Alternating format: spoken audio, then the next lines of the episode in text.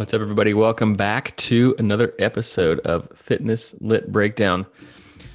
Now, I hope you uh, guys enjoyed the last episode with my friend Dr. Josh Elzy. Hopefully, you took away some good takeaway messages there that allowed you to kind of maybe recondition your brain a little bit about what we're using movement for, right? To hopefully feel better after and during the workout than you did before.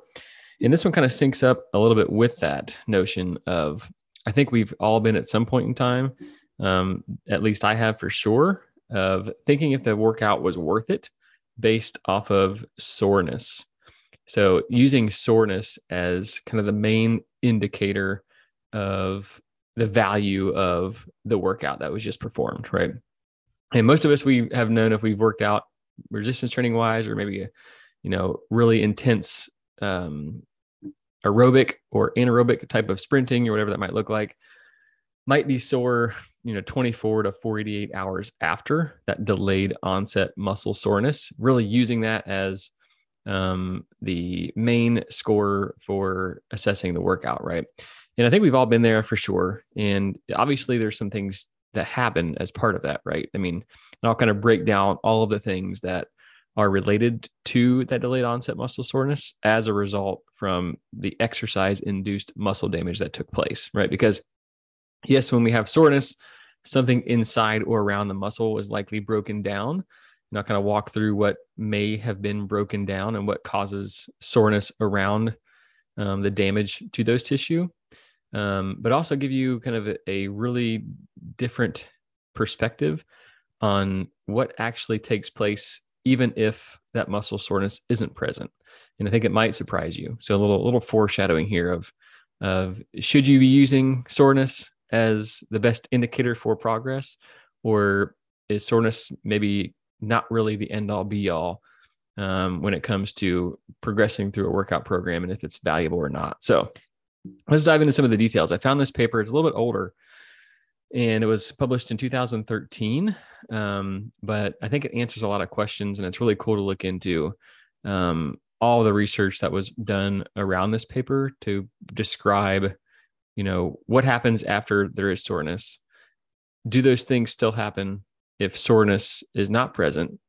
And what might soreness actually inhibit you doing moving forward while you're sore in the days after the workout when you're still sore, right?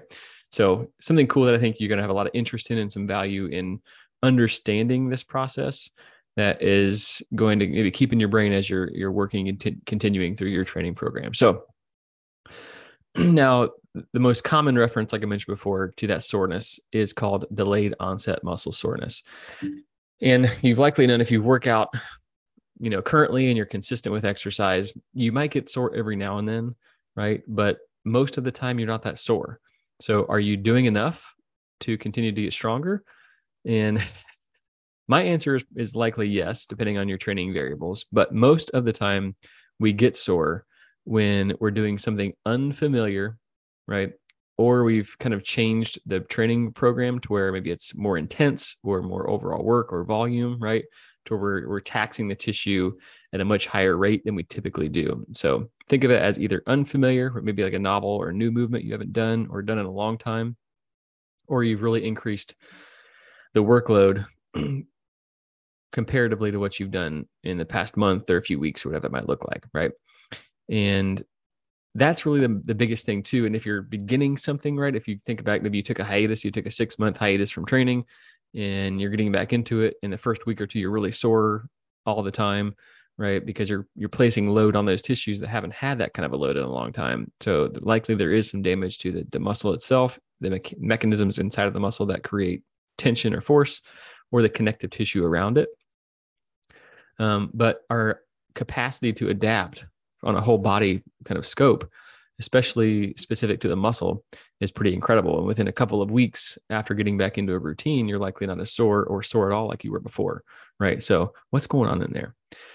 So first, when you think about, you know, what are some of the current theories that relate that delayed onset muscle soreness to what might be occurring within the muscle to adapt and become stronger so you progress through a training program, right? And you can look at many different ways. The first is thinking of it as, you know, what was actually damaged. when you look at the tissue, the, the kind of the connective tissue, and that could be the fascia, and that's just kind of a really thin tendinous layer that surrounds um, muscle fibers, kind of the whole muscle as a whole and each individual fiber. That helps you transmit the the force from the muscle to the bone, so you can move and resistance train and run, all that kind of stuff, right? Now that connective tissue can uh, establish these small, it's called micro tears in that tissue, and that can what's called sensitize very specific receptors in that area um, that provide a signal of pain to the nervous system. Okay, they're called nociceptors, and you kind of heighten their awareness due to these small micro tears. Okay, and when you think about those tears taking place, they may kind of increase the permeability of what can be moved inside and inside, inside and outside of the cell. And when that happens, you might have additional things that are in and out of areas where they're not typically, and that can lead to inflammation, right? So, kind of a lot of stuff going on in an area where it may not be typically taking place, and inflammation can take place, right? And that can also happen within the muscle cell itself if we're damaging the what's called the contractile proteins, the the proteins within the muscle fiber that actually create the tension for you to make force and move things those can be damaged as well. And a similar response can happen to where we're introducing um, proteins that are typically inside of the cell. Now they can go outside of the cell, and the reverse can take place as well. and inflammation can be a response to that, which can also lead to edema, right? When we're accumulating additional fluid around a very specific area, and that can change the pressure around that area, right? If we're getting too much pressure in that area, it can sensitize those pain and pressure receptors, transmit that information back to the nervous system, and you feel pain, you feel soreness. Okay. So, those are some things that can occur due to damage that's taken place, right? Exercise induced muscle damage that is related to delayed onset muscle soreness. Okay. So those are some of the kind of the theories that are in place that are out there right now that relate those two together. Now they also might be caused, like I mentioned before, by something that's being done that's new to a training program, doing more work or intensity of a training program, and they're also highly related to the eccentric component of of the movement, the lengthening phase when the muscle lengthens under a load. And what that might look like eccentric wise is the negative, kind of the, the gym term, right? The, the lowering of a bench press the lowering of a squat, the lowering of a deadlift, um, when the muscle is lengthening under a load, and therefore the the mechanical properties inside of the muscle are stretching and having to try and maintain some kind of connection. And when that connection is lost, a tear or a kind of a destruction of that specific muscle protein may may occur, right? which can lead to that exercise induced muscle damage, which can then be related to DOMS. Okay. So typically it's eccentric and it's going to depend on a lot of things, right? There's a large variability between muscles themselves. Some muscles, I'll, I'll talk about this later on, are more likely to get sore compared to others. It might just depend on the kind of the structure of the muscle, maybe more aerobic in nature. So it has the capacity to kind of withstand longer periods of workload before fatiguing. It may depend on the training status. So, where are you in your training status? Are you brand new to training? Are you a beginner? Are you training for, have you been training consistently for over a year, but now you decide to totally switch up your routine or introduce some new movements that you haven't done before or just haven't done in a long time? And our genetics, right? We're all individually different. Some of us have some kind of a, you know, superhuman free capacity to recover between workouts and or not get sore. Others might be more susceptible to getting sore um, just based off of our cellular capacity to replicate, gen- regenerate, and, and recover from a specific workload. So genetics does play a part. But now we kind of have to keep in mind is the relationship between the soreness and the exercise induced uh, muscle damage. Are those two always related? Right. That's kind of where this paper does a good job of kind of talking about this. So let's dive into some of these details because this is where it gets starts to get really interesting because we start to look at what happens inside of our physiology, what takes place to repair and recover, but does it have to rely on soreness to be there for those things to still take place? That's where the the, the devil's in the details. So we do know, here's some things we do know that exercise induced muscle soreness can influence gene expression. And all I mean by that is if we have some damage that takes place, what is being sent to the damaged site, what genes are being replicated, what things are taking place in that area to either promote recovery and repair or to either that in or protect against further injury, right? And what I mean by that is what are we doing to repair it? How can we do it to repair it better and stronger to where we're essentially not having to tear down the city every single time to rebuild it, right? Because at the start that might take place, but it doesn't really make sense long term to continue to break down over and over and over again to rebuild, rebuild, rebuild. Maybe we can get to a certain point where we can be strong enough foundationally and then build from there without having to, to tear down the city each time. Okay. So we do know that that exercise induced muscle damage the mechanisms like i mentioned before take place where leading to muscle hypertrophy right getting larger um, muscles and doing so by what's called the accretion of contractile proteins. Essentially, we're making new proteins that the ones that were damaged within the muscle, those mechanical ones that create the tension and the force within the muscle, we can create, we can repair and create more of those, which leads to a larger, more stronger muscle. Okay. Um, we also know that when we start talking about the damage and there's inflammation in that area, right? There are things that are sent to that area, one of which is a macrophage. And it's kind of think of this as like a, a little guy that comes up to clean up all the mess, kind of the, the custodian, if you will, of our physiology that comes in in response to damage. And that, along with other things that are produced and released in that area, um, are shown to repair damaged muscle. Um, but those aren't always. Here's here's another part too. Those aren't always present just due to damage. They may be present there without muscle damage as well. Okay, so that's kind of a, a little sneak peek to that as well. Now, in uh, in uh, coordination with those, we also have what's called satellite cells, and these are cells specific to our physiology that are essentially stem cells of the muscle. So, whatever kind of protein that has been damaged and needs repair, these cells can come in. They can turn into that very specific uh, piece of equipment and they can repair the damaged area. Okay. So we have cells that come in to clean it up, other cells that come in to create the new proteins. And then therefore you can create a environment that can do that amount of work that you placed in terms of stress to that tissue and hopefully more, right? That's the kind of the goal. So those satellite cells that come in response to the damage are definitely upregulated in response to that exercise induced muscle damage. Now, here's the key Okay. That does take place.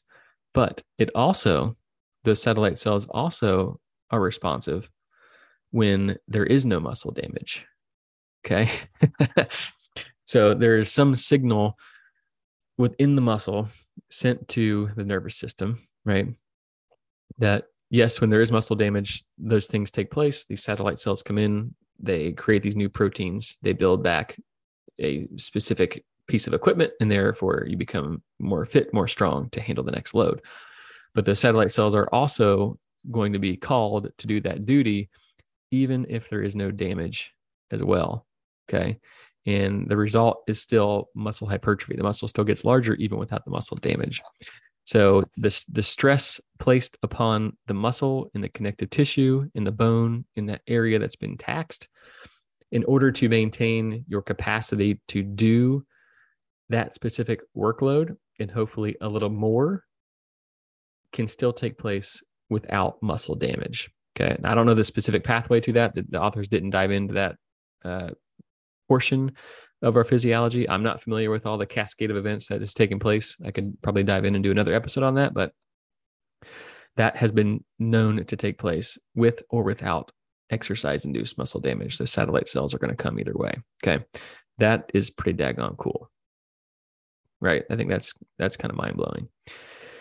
Now, when you also look at along the lines of delayed onset muscle soreness and the damage that's taken place within the muscle itself, if we are always using that as tracking our progression in a workout program, We do know that when there's exercise induced muscle damage within that muscle, our capacity to do work diminishes. And depending on how much eh, of um, damage has been taken place, it may even reduce our capacity to do that required load by up to 50%, is what I'm reading in this paper right here. Um, and that could last up to three weeks, up to a month, depending on how much damage was done, um, depending on how much workload that you did more than you're typically doing. This is kind of on the very far right side of the scale, right? Um, but that has been shown to take place. And if you're unable, this is I'm talking long term consistency here. If you're decreasing your capacity to do the work over longer periods of time, that means you're doing less work, right? And if we're doing less work, we're not placing the demand on the tissue that we possibly could be had we not induced so much damage and been sore frequently. Then we essentially have less volume over time, which means we're never going to progress. We're just going to be kind of stuck in the area of a plateau or even kind of taking two steps back and one step forward. so if we're always judging that based off how sore we get, how much damage we can create, we actually reduce our capacity to do work over time consistently. Okay. I think that's one of the big takeaway messages. Number one, for not using this, using soreness as the end all be all for was your workout worth it or not? Right. um, that should make sense, right? Not to say that we shouldn't aim to get sore every now and then because we're likely going to introduce new movements. We're likely going to introduce a greater workload, right? Either volume or intensity or time under tension or any of those variables we talked about in previous episodes to continue to improve. But making sure we may be only choosing one of those at a time, right? Do you progress with more overall work and add in new movements? Sure, you probably could, but is the you know juice worth the squeeze in that instance, right? Or is the soreness in the the damage you're inducing to the tissue going to reduce your capacity to do more work the next day and the day following and the week following compared to hey let's just take it more conservatively let's add volume here but keep movements you know with little variation but add more volume or do we introduce new movements but maybe keep volume a little bit lower i think that allows us to maybe tread, you know, just dip our toes into the water to gauge the temperature to see how we respond to either or or both of those workloads, right? Um, because yes, we're probably going to be sore just in general, but we don't want it to be linked to too much exercise induced muscle damage because you can get sore without having too much damage or any damage at all. That's been shown to take place as well. Okay. Um, I need to find where that was here in this paper. yeah. So, with the inflammation in response to the damage that I mentioned before, um, that may take place after soreness has already came and gone. Okay. So, it's not directly always linked to that inflammation in terms of the uh, soreness factor and if any damage was taking place within that area um, for you know that soreness to to take place so very interesting on that end too Okay. Something else that the authors kind of uh, hinted at here as well was I'll kind of read it here. Studies show that soreness, as reported on a visual scale, so they kind of gave people like, hey, here's zero to 10, 10 being as sore as possible, zero being no, no soreness. That was poorly correlated with both the time course and the magnitude of markers of muscle damage. Okay. And they also measured like maximal isometric strength. So, like you producing as much force during a movement um, as possible. Like maybe there's a bar, a stationary bar, and you're trying, you're basically curling it. The bar is not moving, but you're producing as much force into the bar as possible. Um, and they saw that that was a poor correlation with soreness and either your capacity to do that work and do it at a high level or those measures of uh, muscle soreness. So, very interesting, right? Kind of going back to the statement we made before um, about me find it again here real quick um, about those satellite cells being in the area of damage, whether uh, there was damage or not, right? They're coming either way, just in response to the workload that was done to that specific area. Um, something else that would they had added here as well, not really scientifically backed, but more so anecdotally uh, or coaching kind of backed, when they looked at um, the, the kind of inter individual variability here when you look at people to people, and especially those of kind of bodybuilders.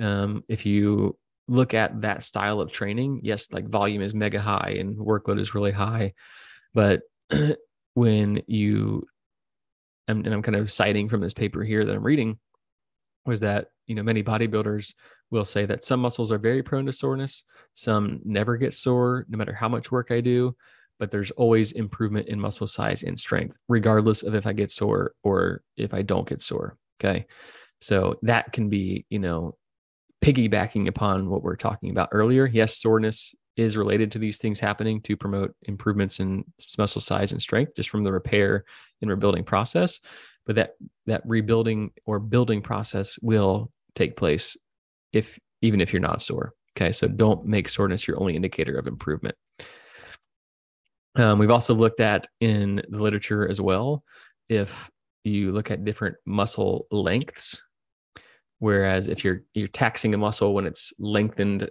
at a further position, like eccentrically, right? Yes, there is more soreness and damage with that, followed by improvements in size and or strength.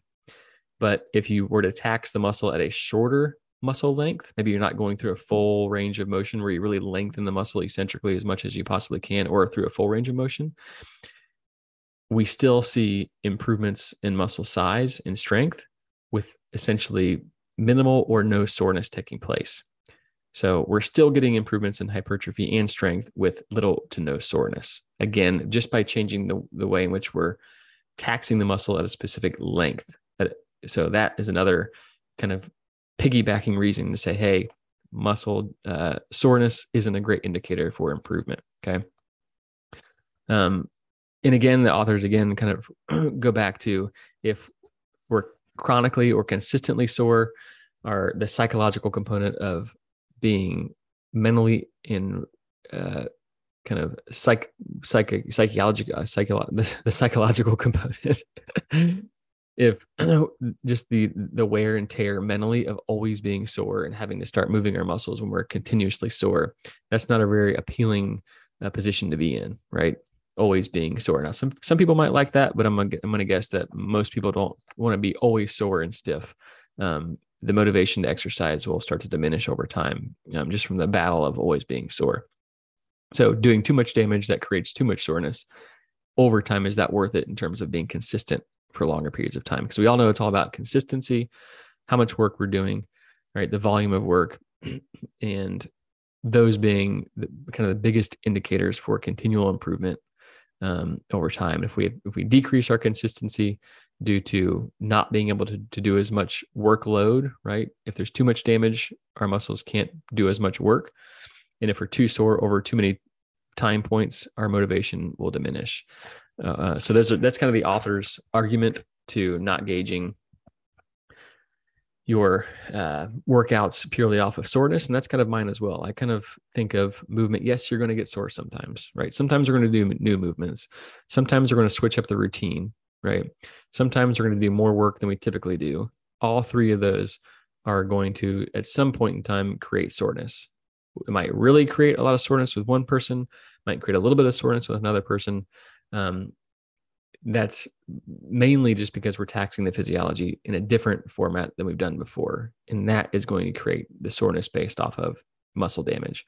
But if you're very consistent and you're doing, you know, very similar basic movements over time, like your squats and your deadlifts, and you're loading those very similarly, and you're doing week one, week two, week three, week four, week five, right? Progressively overloading those over time, your likelihood for getting sore goes down, right? You're probably hardly ever getting sore, maybe just a little bit, but your improvement continues to, to happen. Okay. So that really shows that DOMS is more related to the newness or the novelty of a movement or the overall work that you that you're doing compared to what you typically do compared to hey it's just based off of did damage take place right because those things that happen within your physiology to build the muscle are going to happen regardless of if you're sore or not yes they do happen as a result to the damage, but they still happen without the muscle damage. Very interesting stuff. Okay. So, um, again, this paper is titled "Is Post Exercise Muscle Soreness a Valid Indicator of Muscular Adaptations?" Um, authors Brad Schoenfeld and Bret Contreras. I'll be sure to put the citation in the notes. Um, so if you want to go back and read the entire episode, you'll have that capacity to do so. Um, and if you have any questions on anything we talked about these last 25 or 30 minutes or so, um, feel free to reach out to me and let me know. I'm happy to kind of extend that conversation if you want. Um, all right. So thanks again for another week of joining the Fitness Lit Breakdown podcast. Um, come back next week. I'm dialing up another episode um, related kind of to like not so much as if you don't use it, you lose it, but things that may take place if you're not doing something consistently compared to, hey, what if you are doing this consistently for up to something like six months, right? What are some things that you'll see improvement in? What are some things that you'll see will diminish over that short period of time? Six months. It's kind of, you know, not, not really that long in terms of time, but some serious things can and likely will happen. So thanks again, guys, for joining and uh, have an awesome one.